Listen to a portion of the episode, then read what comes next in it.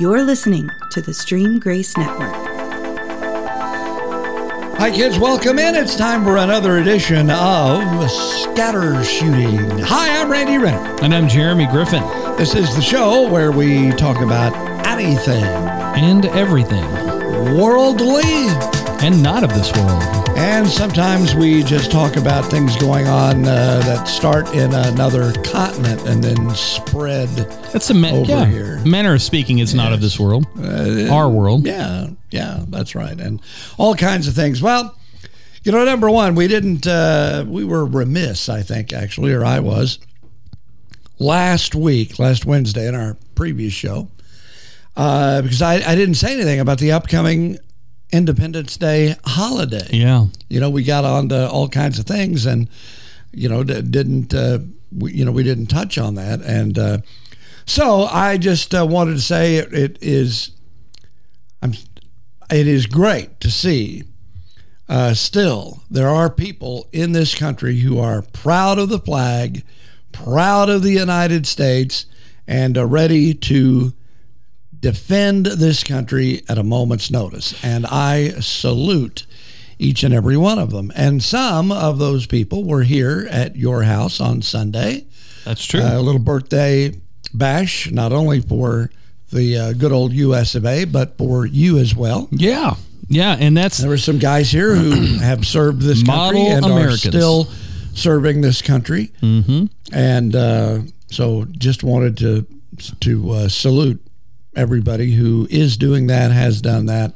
Absolutely. And on the other side of that coin, the disgust that I feel for some people who continually, although, I mean, I have to admit, you know, First Amendment right, they can bash this country if they wish, it's part of First Amendment.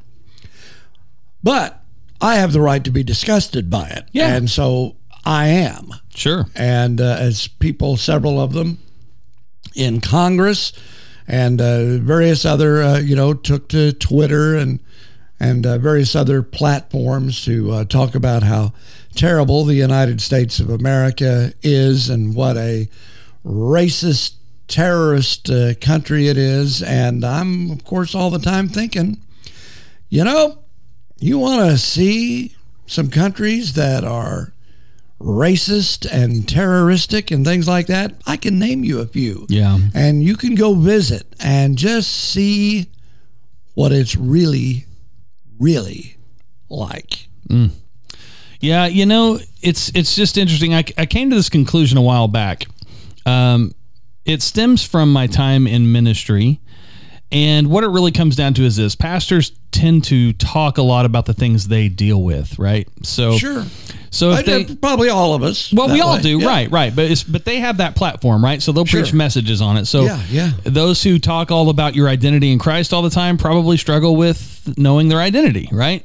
It's a form of, I don't want to say delusion or self-deluding yourself because it's not. It's reminding yourself of truth in that situation. But here's what happens. I started thinking, by the same token, like you said, all of us do that.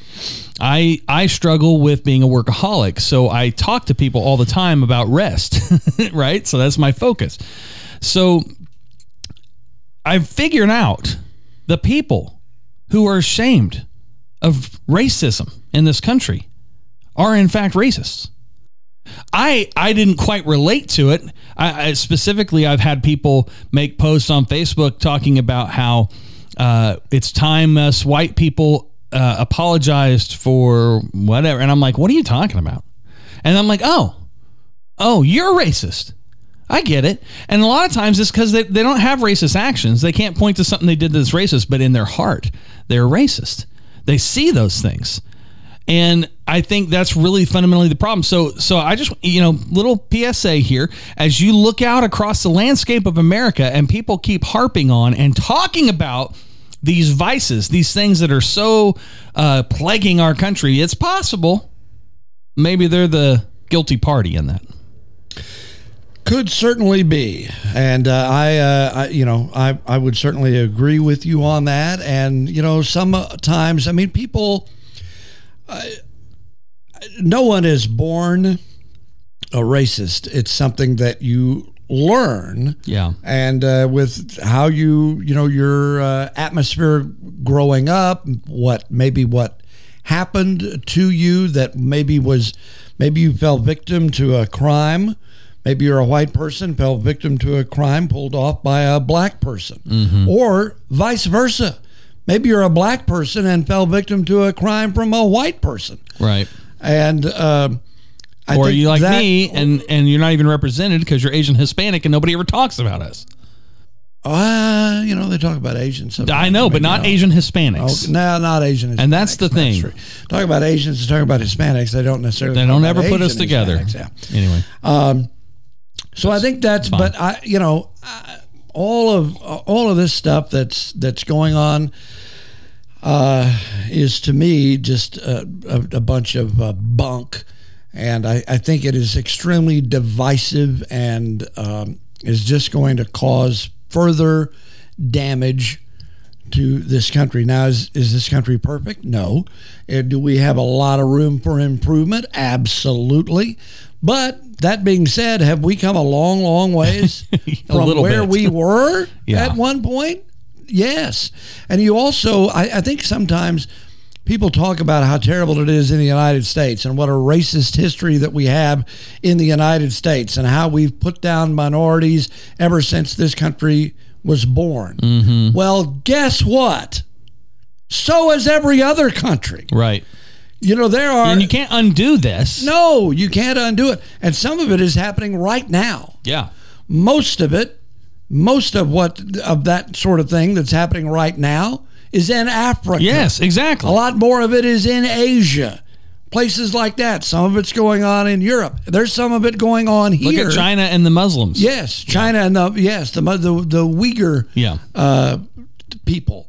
And what's going on with them? There are several countries or tribal factions in Africa that have slaves. Mm-hmm. And this is black on black. Right. Oh, yeah. Has nothing to do with color. It has nothing to do. It has to do with one set of people is stronger than another set of people. Right. And the strong has conquered the weak.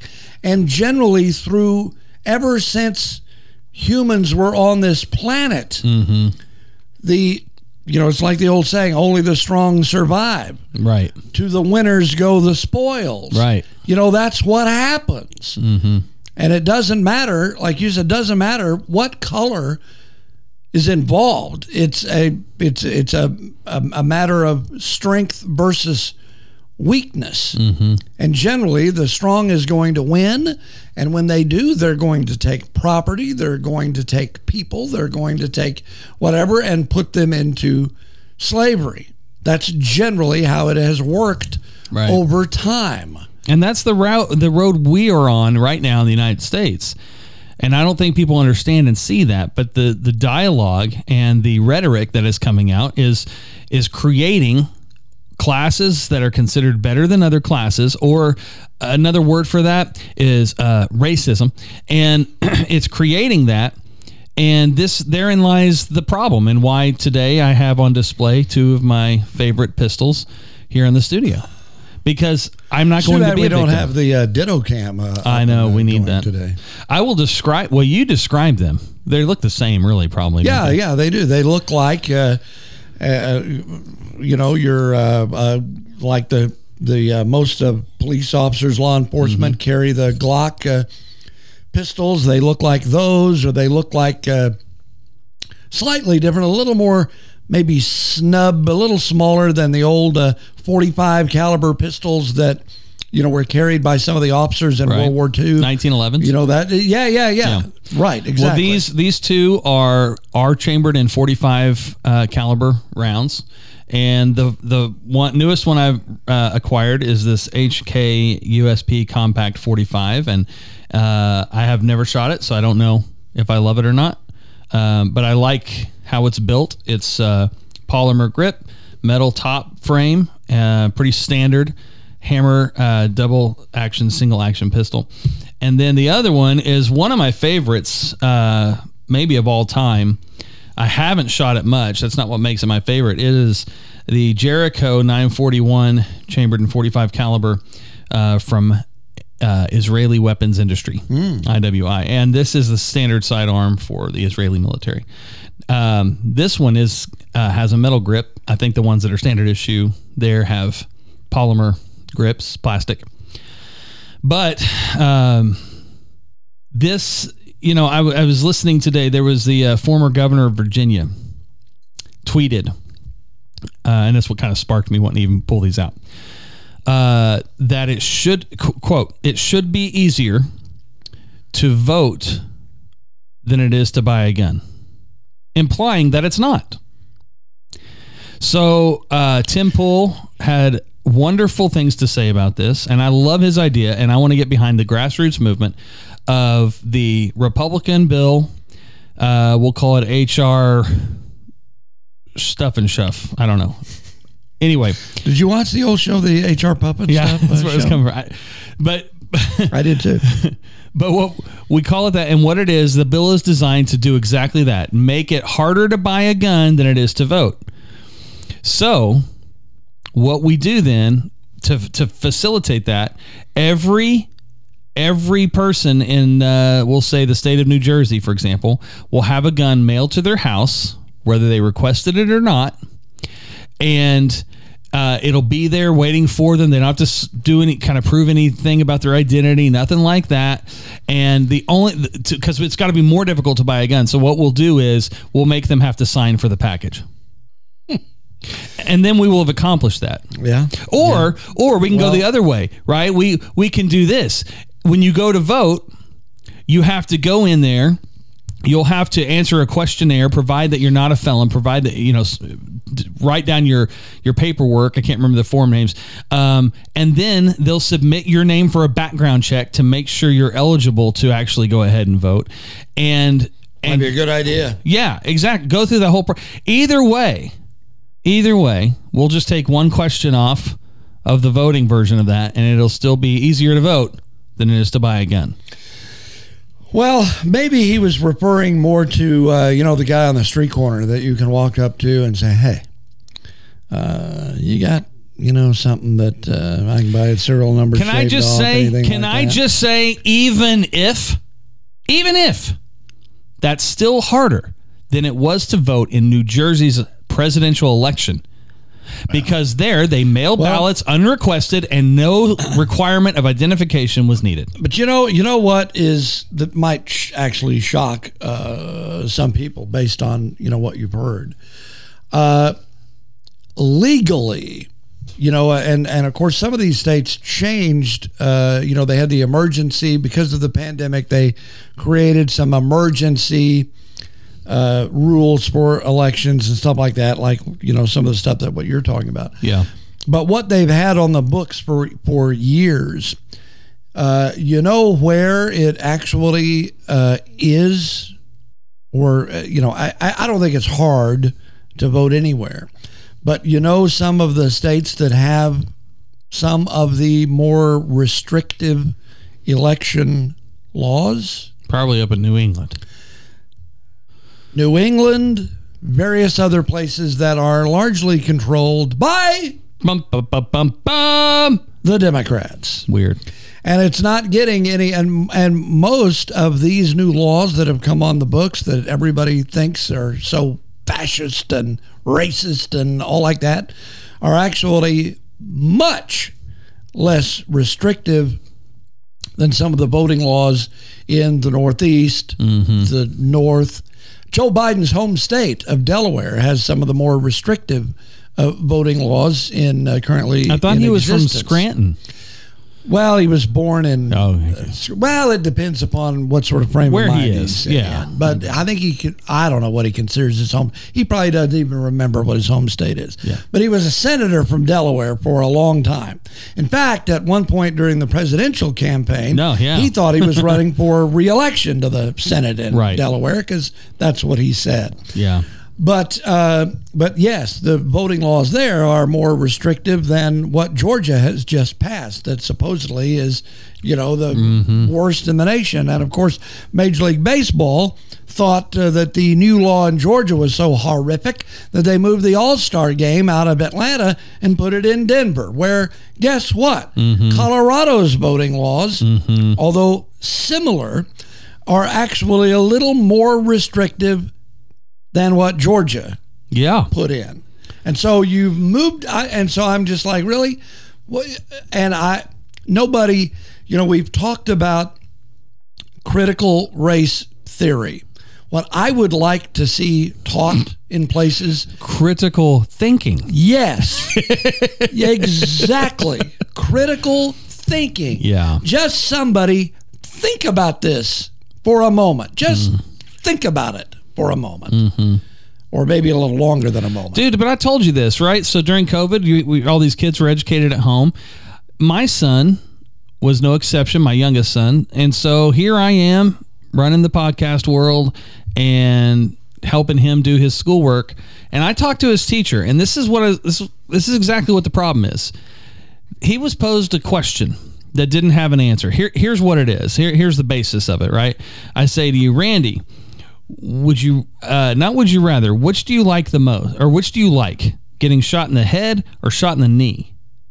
Which do you like? Probably neither. That's not an option. Which do you like? Exactly. So here's the problem. So it wasn't obviously that graphic. It was a question about balloons and colors or whatever. But the point is the question was asking him to make an objective opinion. A subjective opinion, to say, I prefer this. But what he prefers was not an option. And my son he wants to get the right answers, right? All my kids are generally that way. They get hung up if they can't give an accurate answer, and they know it's not accurate. And so he's like, well, if I'm being honest, which I don't want to lie, green's my favorite color, and you're asking me to choose blue or red, more or less. So when I talked to the teacher about this, I said, I'm not sure how he's supposed to answer this, because he gets stuck here. He can't go past it. And I'm just telling him, dude, just pick a color. It doesn't matter. But he doesn't want to do that. He wants to put what's right. And she said, well, this is there to teach them critical thinking. And I said, what? That's the op. I said, critical thinking? Lord. I said, explain to me how that's critical thinking. I would say your son is doing more critical thinking with the way he was trying to answer that question. Right. And so I said, so you're telling me then the right answer is to not answer? Because that, to your point, that's the critical thinking part of this. But no, what they're saying, and this is the problem, the education system in the heart of America here. We're not talking about inner city hard leftists, right? This is just seeped in curriculum, is that it's critical thinking to choose between two options. Could there be an agenda attached to that? Well, maybe if the colors were red and blue. I'm just saying. And that's the whole thing. And I said, well, to this point, I really don't know what we're doing for school next year, but I can tell you this with certainty. I can teach the kid everything he needs to know to get a GED by the age of 13. So we're probably going to go that route. Because my gosh, dude. But that's the whole thing. People talk about this critical race theory. You brought that up. We get caught up on the critical race theory part of it. It's really just the whole shooting match. This idea of subjectivity being the facts. It's like they're not even. That's the total opposite of what that is. And we're not just redefining words. We're redefining ideas, and that's the scary part.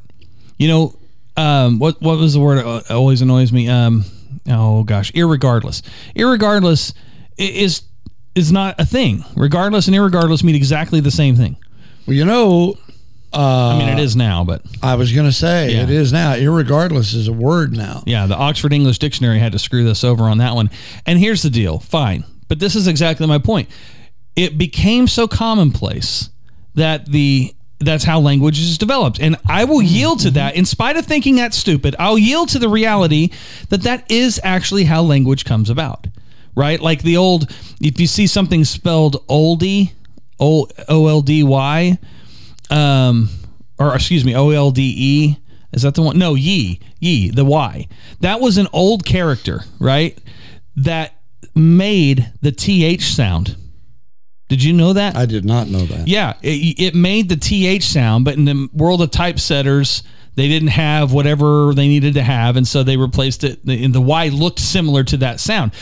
But then there's the Y. So we say ye, but when that was written, it was pronounced the, which is what we say today.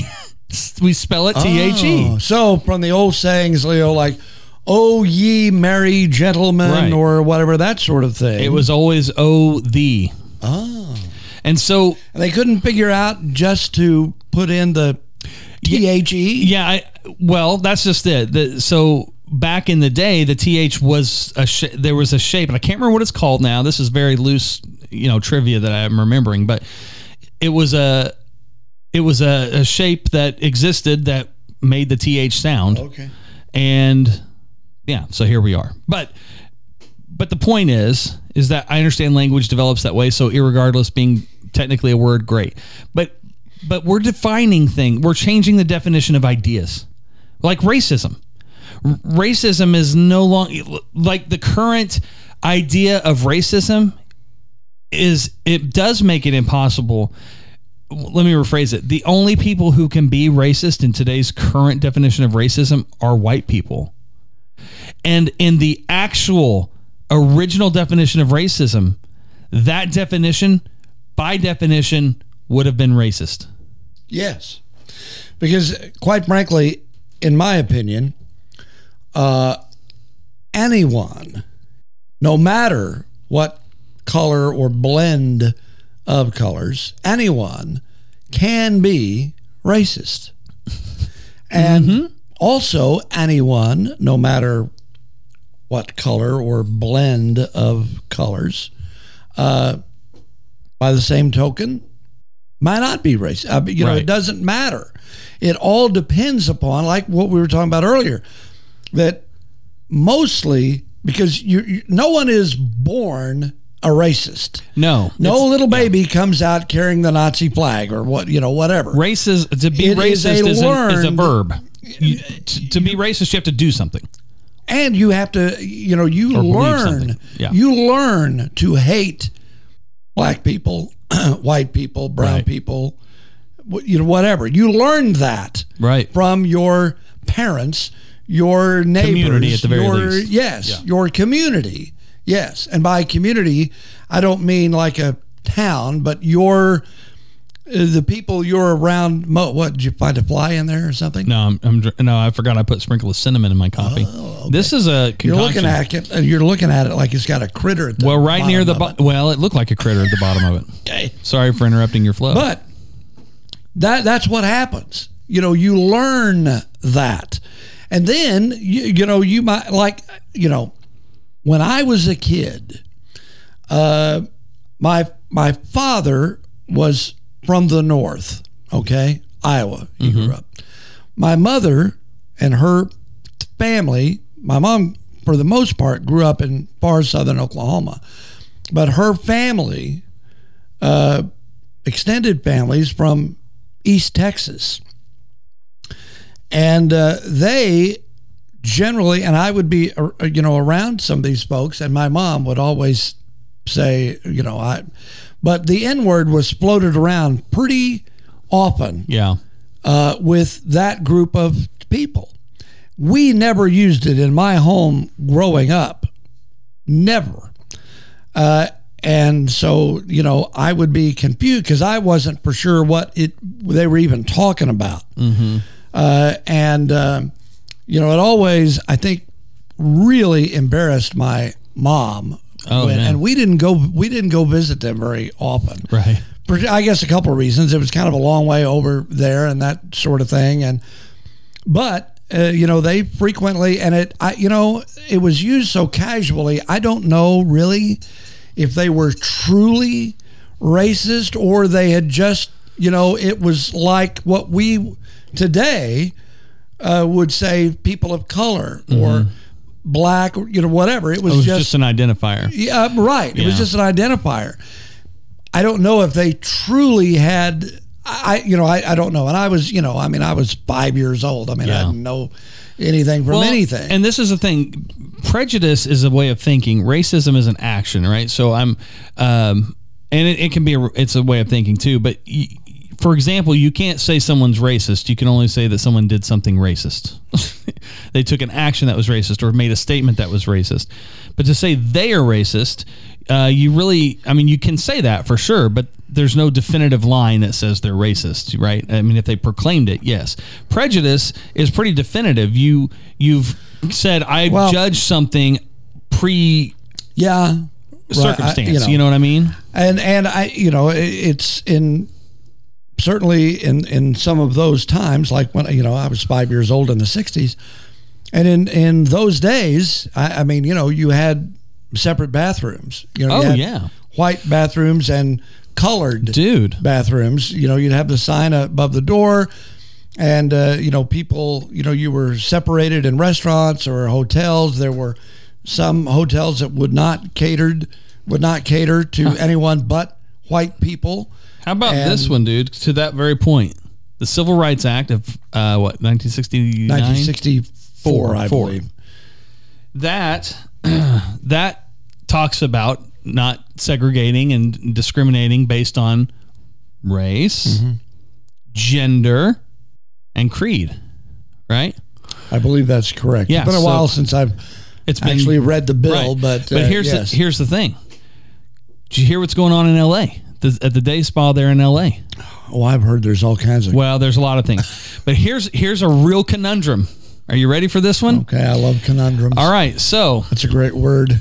A trans... I don't know if you say female or male. I will go with trans female. This is a person who has male anatomy. Okay. Is anatomically a male. Walks into... the women's spa or steam room or something, and disrobes, revealing all their nudity to minors who were also in the area, all of the opposite biological gender. Okay. There were complaints, as you could imagine. Mm-hmm. This trans person also had a beard. Okay, anyway. So when the complaint was made, the spa made the statement, we cannot discriminate against trans individuals. Now, here's the problem.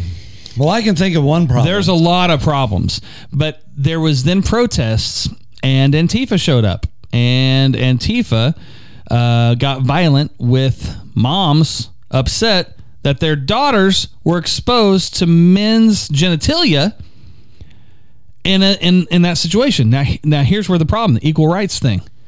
We still have segregated bathrooms, Randy. It's called a men's room and a women's room. And we do so, well, you know, and I know that's going away. One of the places that I go to, Twin Peaks. Yeah. It's not men's and women's. Blokes and Sheilas? No. What is it? Uh-oh. I can say the word. Oh, okay. Pointers and setters. Oh, I like that one. That's good. I don't necessarily know why they have the dog theme over there, but no, that's what it is. Yeah, that's nice. Pointers and setters. So, but here's the thing. Do you know why those bathrooms weren't abolished with all the other segregation that happened? Because it's stupid. Because it's just idiotic.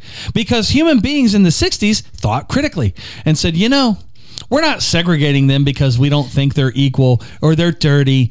It's so that women are safe from predators.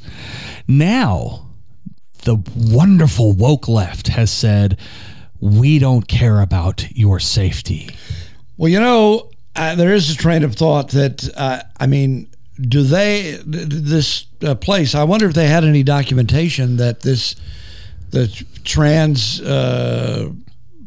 individual actually was or is a trans individual, or is it just some pervert who wanted to go in there and see naked little girls? You don't have to have documentation. Documentation would be oppressive. So you don't have to be. In the same way, coming to my door and saying, hey, Are you vaccinated? If not, you need to get vaccinated. I'm like, well, yeah, I certainly am vaccinated. I am free from all sickness and disease in the name of Jesus. I am vaccinated with the Holy Spirit. And they may not recognize that as a approved FDA drug, but neither is the vaccine. So I feel like we're good right now. But this is the thing, man. This is the country gone nuts. And this is why this is a interesting position. Again, one of the guys I listened to, Tim Pool, said this. It is more important for you to own a gun than it is to vote. Well, you know, if you're... The fact that you're voting is not going to protect you from the crazies that might try to invade your house. Right. However, one or both of those pistols that you have there will. Well, in the hands of a trained operator. Actually, and even the hands of an untrained operator, you probably better go with the scatter gun. Absolutely. Just like the namesake of the show. Yes, yes. Well, and that's the reality. I think about this. I find it also interesting that the right to vote is not there in the First Amendment or the Second Amendment. Or, well, you know, as I'm sure you're aware, you know, the Declaration of Independence and the Constitution is from 1776. Women did not have the right to vote until, what was it, 1921? Suffrage. Yes. Mm-hmm. And they suffraged enough. There you go. I've always found that word weird. Yes, me too. You know, it's not spelled the same way, you know, as suffer or something. Right. You know, like you're in pain or, you know, whatever like that. But it sounds much the same, and so, you know, you're like, so yeah, so what? Like after 200 years of suffering, they can now get, you know, and I'm just like, but.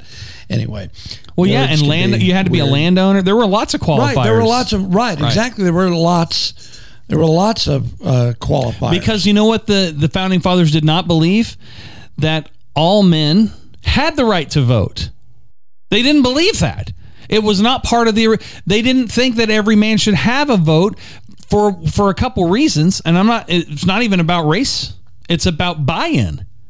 If you're not a landowner, you're not going to tell landowners, you're not going to govern them, right? I mean, that's pretty idiotic. Well, and, you know, and some of that goes back to, you know, most of the people who were here in those days came from where? They came from Great Britain, Europe in general. Europe in general, but there were probably more because, you know, in a lot of, I mean, the 13 colonies. Right, it's British, yeah. You know, part of the crown, the British Empire. Just like Canada is still today. Just like Canada is still today.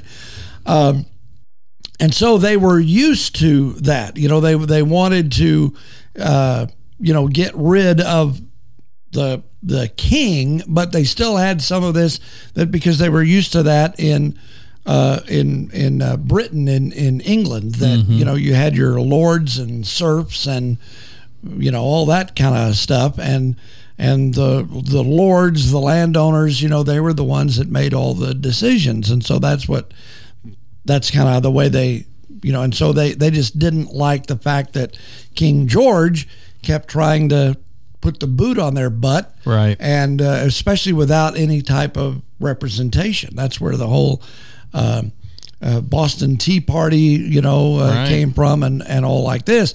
They wanted the ability to be able to vote, but they only considered the landowners, the people who had bought in, so to speak, to be able to have that voice. Yeah. Now we've thought better of that over the years, and expanded it. But culture's changed. I mean, it was absolutely not even a elitist mindset then. It was logical mindset. Yes, right.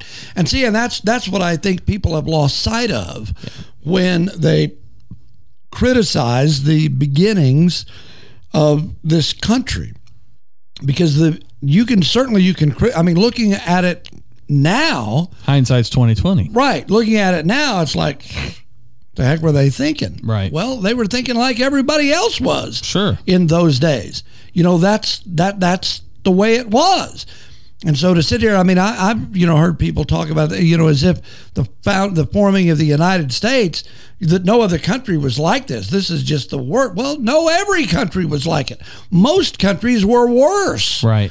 You know, most countries you had, you know, if you were, you know, a regular person, you had no voice at all. Yeah. You know, at least here you had some, and for some people, not everyone, of course, because of the slavery and all like that. We didn't get ourselves out of that until the 1860s, mm-hmm. and finally we did. You know, and but there were other countries that had the same, and countries still today right. have that, because that's the way it was thought of in those days. And just because, you know, we were a part of that, I think we now, through all the trials and tribulations and all of things that have happened, we realize now that that was something that should never have been allowed to happen.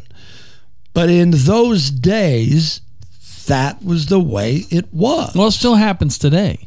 Right. It does. Yes. And not just does it still happen today, it still happens today in the United States, and it's government sanctioned.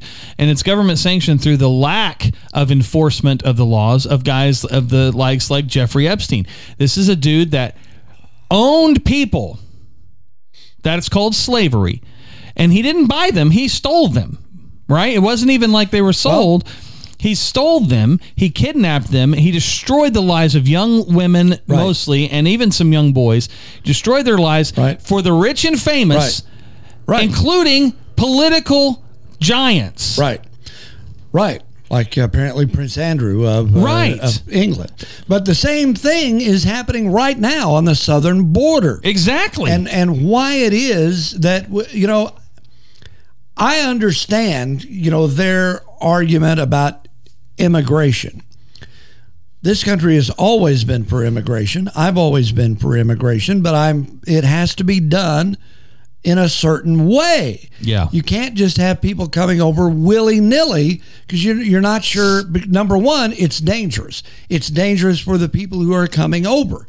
It's dangerous for everybody else, because you're not exactly sure who's coming in. Mm-hmm. But what's going on right now, the drug cartels, which are hugely powerful, most of them, I hear this over and over again from people who have been down on the border, the drug cartels are now making more money off of human trafficking yeah. than they are drugs. And here we are, the administration, the mainstream media is trying the best they can not to even bring that up. Right. But that's what's happening. And many of these people who are coming across are being human trafficked. They're being trafficked. They're being sold into slavery. It's ridiculous. Yes. It's despicable. You know, another reality about open borders is, and when you talk about voting rights, okay, if you hand over voting rights easily, right? If you're here in this country illegally, doesn't matter. You're going to get to vote, which is what happened this last election. I mean, just period. I promise you, people not qualified to vote voted. It may not have been widespread voting fraud in that regard. I think there was that, but apart from that, just a simple reality that we had such lax voting requirements this year, and they were mail out ballots. There were people who voted that were not legally allowed to, and over and over and over again. Precisely. So here's the thing. Right now, there's a mass exodus from California. San Francisco is becoming a freaking ghost town, but you have this mass exodus from California, and the lion's share of those people are moving to Texas. Now, politically, California and Texas are not very aligned, at least in the metropolitans, even though the metropolitans, we'll say more Austin than anything, Austin is far more left than San Antonio or Dallas or Houston. But the reality is, the more people that flood into Texas that voted in the policies that are now the culprit causing them to want to leave the state, they will still vote the same way because they don't put the blame where the blame's supposed to be. They don't look at failed democratic policies in these large cities that were unsustainable. I mean, this beautiful San Francisco, you can't tell me that San Francisco didn't have the resource to deal with a homeless population and crapping on the streets, but they didn't deal with that. And now people are leaving in droves. Right. And they simply chose not to. They chose not to. And because primarily of corruption. So now you're going to go to Texas, and they're going to vote for the same type of people because it's like, well, we're compassionate. Yeah, you're compassionate. If you really are compassionate, here's what I'm going to say to any person who's actually compassionate about the homeless. Stop voting in morons and go down and touch the life of a homeless person. There are lots of opportunities to go and actually help the homeless. Well, I'm not sure that I totally agree with where you're going there, because I think that a lot of the people who are leaving California think more like regular Texans than they do Californians who live in San Francisco and Los Angeles. Not everybody I hope that's true. Who lives in San Francisco. I mean, they're leaving San Francisco for a reason because they're tired of people crapping on the street just down a couple of feet away from their outdoor restaurant. They don't want any part of that anymore. And the interior of California is much more like Oklahoma and Texas. I don't disagree. A lot of farmers, ranchers. Don't you think that some of those policies, because when you're in that you don't recognize, we'll call them gateway liberal policies, right? So you're like, I mean, I'm not going to go for this, but I mean, for example, gun restriction. A lot of those people have grown up in a very gun restricted state and now going to an ungun restricted state. I think they're going to be more likely to be like, well, sensible gun control kind of, I mean, it makes sense. I don't know. I guess I'm just thinking optimistically. If you're so in favor of all of that, why would you leave? Because of how it's affecting you economically. To a place like Texas. Because you don't draw the correlation between the same mentality. You're tired of the heavy taxation and things like that. Exactly. You are simply tired of the last half of the problem. You're taxed to death, and you're like, well, I'm leaving to a place that doesn't tax me much. Because what is Texas's big draw? There's no state income tax. Right. Meanwhile, property taxes through the roof. I mean, they get their money. Well, you know, right. And that's another thing that some people don't understand sometimes when they talk about, well, you know, there's no state income tax. No, but, you know, I mean, if you're, like, for instance, people who leave Oklahoma and go to Texas, they're like, oh, well, there's no state income tax. And then they get down there and they're like, wow, I can't afford to live here. Holy crap. I wasn't paying nearly this in Oklahoma. And the price to go get this is way, I wasn't paying that in Oklahoma. Well, the price for this was way more than what I was paying. Well, you know, there's no free lunch, buddy. Right. No free lunch. They are going to get their money one way or the other. Yeah. And it's kind of the old bait and switch thing. Mm-hmm. Oh, come here. No state income tax. It's a lot easier to live down here, you know. Meanwhile, they're not telling you about, there's no state income tax, but property tax might be 50% higher than what you're paying, or it might be double or what more you're paying. Than that, the price to get this, that, and the other higher here than it is up, because, you know, they got to make that kind of balance out a little bit. Mm-hmm. But, you know. You know, it's interesting. I would like to see a state in the union operate more like Sweden and just see what happens. You know, I was talking with Ed. He'll be on the show at some point in our life. Ed, my back neighbor. Right. First off, I just love that we can have a back neighbor. Like, just that's a character on the show. Ed, the back neighbor. Yeah, I don't know what to call him. Have you ever talked to each other over the fence? Yeah, all the time. We don't. Okay. We talk to each other over the fence. We don't do the whole Wilson thing off of Tool Time, or is that what it's called? Yeah, with Tim Allen. Yes. Yeah. Some people may be wondering what we're talking about. Yeah. They may not even be aware of. Google Wilson and Tool Time. Is it Tool Time? That was the name of a show. Home Improvement. Home Improvement is the name of the actual sitcom. Home Improvement is the name of the show that we watched. The name of the show on the show. He was the host of Tool Time. What was called tool time. So look up home improvement, look up Wilson, and watch the interaction. So yeah, we never did that because now he's tall enough where I could just see his head probably right above the fence line, but I'm not that tall. Plus his ground's higher. Anyway, doesn't matter. But the thing is, he was talking about he spent some time with some Swedes that were in the States. Showed me some pictures, told me some stories, but talked about some of their policies because we talk about them as a socialized country, and they are socialized, but not 100% socialist. You know, they have socialized medicine, and they have socialized utilities. For example, every house has fiber optic broadband. Every single house has fiber optic broadband, and it costs $7 a month. $7. Wow. Your deductible, because of socialized medicine, the deductible that every person pays is $50. But and here's why I don't think that kind of thing would work in the U.S. is because we are the whole conglomerate. So doctors there, they don't make what doctors here make, but they also don't have the same kind of. Everything trickles down to affect it, right? I mean, you don't have the same court litigious system and things like that.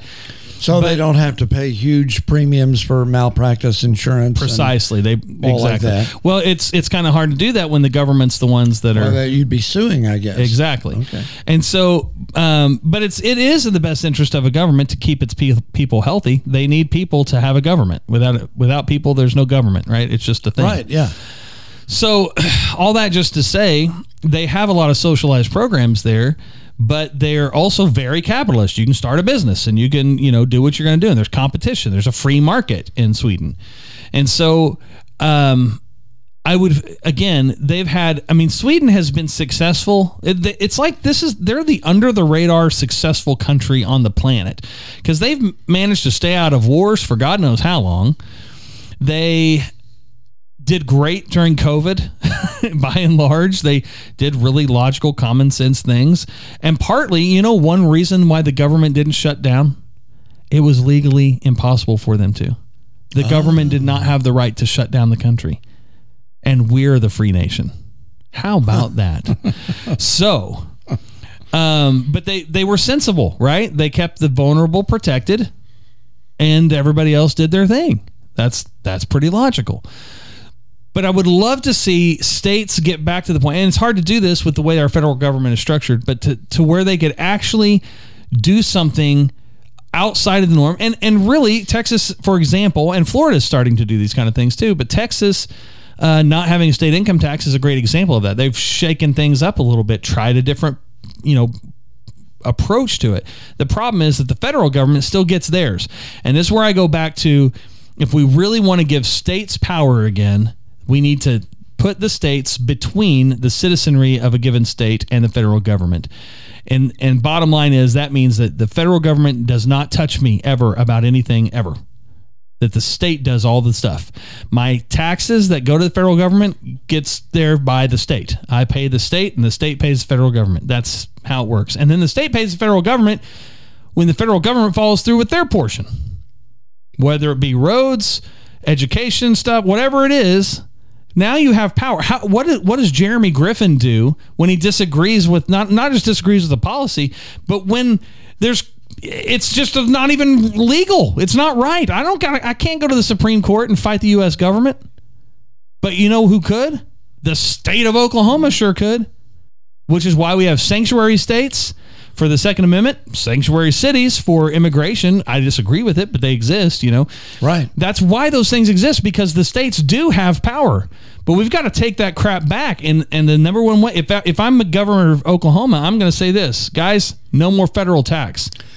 You pay us, we'll pay them. The Supreme Court weighed in here on some of those decisions that they made at the end of their session supporting the states' rights to do their own election laws. Yeah. And of course, that's got some of the Democrats all fired up about, that started a new way. For a while, we heard at the end of the Trump administration, the beginning of the Biden administration, we heard so much talk about packing the court because Trump had gotten a couple of his people on there, Brett Kavanaugh, Amy Coney Barrett. And then it turns out, as it does many times, you're a Republican president, you think you've put a conservative justice on there, and it turns out, you know, they vote in a way that you don't particularly want them to vote. Same thing has happened with Democrat presidents. They Sure. put on what they believe to be a liberal justice, and it turns out that they don't vote strictly down those lines. You know, they see something and they're like, well, you know, I'm going to vote with the conservatives on this because, you know, that's how I read the law. Right. And so, you know, you never really know how. I always think it's funny, you know, how in some of these hearings, you know, that they attack, you know, whoever it is, whether it's the Democrats or the Republicans, mm-hmm. will attack somebody that's being nominated by the opposite party's president. Right. And then they get on the court and they're like, well, they're really not as nearly as big a lunatic as you thought they were. Right. You know, here they are actually voting the way you wanted them to vote in the first place. Yeah. So what was all that? But my grandstanding. The point is that after they had made a couple of decisions that upset Republicans, all of a sudden you stopped hearing the talk about packing the court. Right. Because I think they thought, oh, I guess we're all right. I guess we're okay. And then a couple of these decisions that came out at the end of the term went the other way, like right. the one on states' rights to do elect, which the states have always had. That, you know, this, and so now we're hearing it again. Yeah, we've got to pack the court, and I'm like, really? And so, but you know, here's the thing: sometimes, and they know they want to get rid of the filibuster and all like this. Sometimes that comes back to bite you right in the butt. Yeah, it does. Because you've changed, and this has happened to the Democrats recently. They've changed, you know, they had changed some of the Senate rules, you know, when Harry Reid was in charge, and it ended up biting them in the butt because, you know, they changed the laws, the rules of the Senate. The next election, the Republicans ended up with the majority in the Senate. Right. And so guess what happened? Right. The Republicans took full advantage of the change in the Democrats were doing nothing but whining about how terrible it was, you know, that you're stepping all over us. And they're like, it's because of you. Right. It's you did it to yourself. When you put a policy in that favors the majority, you're not always going to be the majority. That's why the system theoretically should work. Yes, but right. people are too freaking stupid right. to understand the concept of balance. If it turns out that the Democrats, before the 2022 elections, if it turns out they somehow get rid of the filibuster and then they lose the Senate in 2022. Right. Guess what? Oh, dude. Oh, my gosh. So that, and again, that's why the rules in the Senate were set up the way that they were, so that sort of thing wouldn't happen. Yeah. But then you know, you have people who freak out over that, and you know they want to change things up. They change it, and then it comes right back on them. I want to ask our listeners something, and I know that I want to hear from all of you guys that are listening. And the best way to do it is just drop me a message somewhere. You can do it through Facebook, whatever. Everybody who's listening probably is connected with me already somehow. And if you're not connected with me, because I won't deny you unless we have no friends in common. So, or you can send an email to jeremy@streamgrace.com, or you can send it to randy@streamgrace.com. I'll get it either way. And I'll give it to Randy. But I want to know how interested you, because before we start recording, Randy and I were talking about the end of the world, because it's happening, and I want to tease it a little bit and tell me what you guys to the Stream Grace Network. What you guys think, if you'd be interested in this kind of podcast.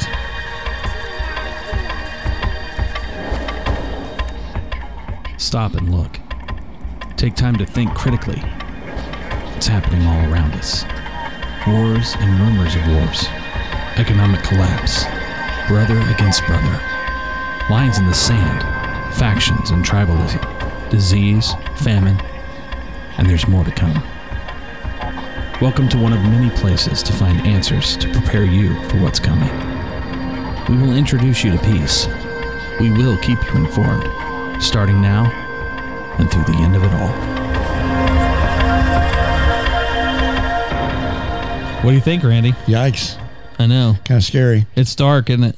And, you know, and when you look, and I don't know literally how you mean that. When I told people about the coming election, I said if you voted a certain way, it would be the end of the world as we know it. Yeah. Not meaning that, you know, the planet was going to explode. Right. Although you never know. That's always a possibility. Always a possibility. But that your life would change, and more than likely for the worst. And of course, what's happened? Well, gas prices have doubled, and they're continuing to go up. Food prices in some areas are through the roof. $6 a gallon in California. Yeah. Yeah. I mean, we're, you know, depending upon what kind you get, they're over $3 here. Right. I filled up for over $3 today. Yeah. The E10 at places like On Q and 7-Eleven is about $2.80-ish, mm-hmm. somewhere in there. My son and his soon-to-be wife are moving to Colorado, where the price of gas, which was a little over $3 about a month or so ago, is now around $3.30. Mm. I was watching the Denver newscast the other day, and they said gas prices on average in Colorado have gone up 30 cents in the last 30 days. Jeez. And so now even at places like On Q and 7-Eleven, if they have them in Colorado, I don't know. But those places where you can get, you know, your E10 or something like that, it's about $3.30 a gallon. Dude, supermarkets are stockpiling food. Supermarkets, yes. Think about this. Because they're hedging against inflation. Hedging against that, and hopefully not having empty shelves and things of that nature. But think about this though, because they're not just stockpiling dry goods. They're stockpiling beef. Right, they are stockpiling beef. A lot of places are stockpiling beef. Now, that means that you think you're going to sell it out pretty quick. Yeah. So I think they know something that we don't know. Excuse me. Yeah. Listen, I struck a nerve. No. But you know how sometimes it's really bad when you accidentally suck some water down the wrong pipe? It's way worse when it's Maker's Mark. Yes. Yes. But it does wonders for your voice, though. It sounds great. Oh, it's hard for me to even remember what it was that we were to talk about. Yeah, we were talking about stockpiling beef. One of the reasons that they're stockpiling beef, we've had such a problem and still do with the packing plants in the United States because they've been totally monopolized. There are four main companies that control about 85% of the meat processing capacity in the United States. Now, that's not just beef. That's also pork and chicken and fish, that sort of thing. But those four main companies, which are huge companies, a couple of them are worldwide, control 85% of the processing capacity. Wow. And they've already, JBS the other day was hit with the ransomware attack that ended up shutting down a couple of their facilities. It created some shortages. So some people are hedging their bets, with that, wanting to make sure they have enough supply in case something like that happens. We're also, one thing that's happening that is encouraging, there are some other smaller meat processors that are starting to gear up. We used to have them all over the country. And then, as has happened with many other things, giant corporations bought them up, and they control the pricing and all this kind of stuff. Well, now, after some of these things have happened, there are smaller processors that are getting going, and the laws have been adjusted to make that a little bit easier so that they can be both federally and state inspected and that sort of thing. And so hopefully that will ease some of these problems that you might have with, especially in a state like Oklahoma, where we have a lot of beef cattle. Right. And we also raise a lot of chickens. And and we raise a lot of hogs. We do. I'm one of those hogs. And If you're concerned about your beef shortage, you can always go over to butcherbox.com, a proud sponsor of somebody, not us. Maybe not. They may not sponsor anybody, but we get our meat from butcherbox.com, and I love it. And I signed up because I get free bacon. And it's not free. I'm sure I pay for it somewhere. But, probably, yes. But yes. It's free bacon for life. But, you know, this, I don't know. I'm going to check on this because I'm wondering, okay, my price is a subscription. So they're either going to cut my quantities or they're going to raise my price, I assume. I don't know. But, right. But it's a great way to get the beef. But here's the funny, so because we're out of time here, but the reality is there's so many things we haven't talked about and why the end of the world. And yes, when I say it, I'm talking about the end of the world and the planet itself. Well, here's what here's specifically what I mean by that. I mean a population reduction of about 2/3. And I'm not into eugenics. I'm not trying to make that happen. I'm saying it's happening. It's on the way because other people are into eugenics and other people are trying to make it happen. And so I honestly believe there's going to be a population reduction of roughly 2/3 globally. With a few countries bucking that trend and subsequently becoming the world powers because of population, if nothing else. But we didn't get into that. And I think it's an important discussion, and that's why I wanted to play that podcast. If anybody wants to be involved with that, I'd be interested to know if somebody wants to talk about those things. You know, it's interesting how, you know, and again, we call this scatter shooting for a reason because we're all over the place. And you know, places we didn't go today? Lots. All this stack of stuff that I brought over here. 20 we didn't talk papers, about any of it. Not one thing. And one of it has to do with the Chinese government buying up land around the United States. That's huge. And some states trying to fight that, and the feds. Not to mention Blackstone buying up whole neighborhoods and renting, turning around offering 50% over value, then turning around and renting those properties. Corporate-owned housing, ladies and gentlemen. Well, and we also, on a happier subject, the NBA draft is coming up at the end of the month. Yeah. What are the Thunder going to do? I don't know. I might ask him this Friday as I'm going to be going back to the arena. Really? We didn't talk about that either. I know. Jeez. Okay, it's crazy. All right. We'll get to some of that hopefully next Wednesday if we're still here. All right. That'll do it for us this week. I'm Randy Renner. And I'm Jeremy Griffin. Whoever you are, you have an outstanding week. And if we're all still around, we'll talk to you again next Wednesday. See ya.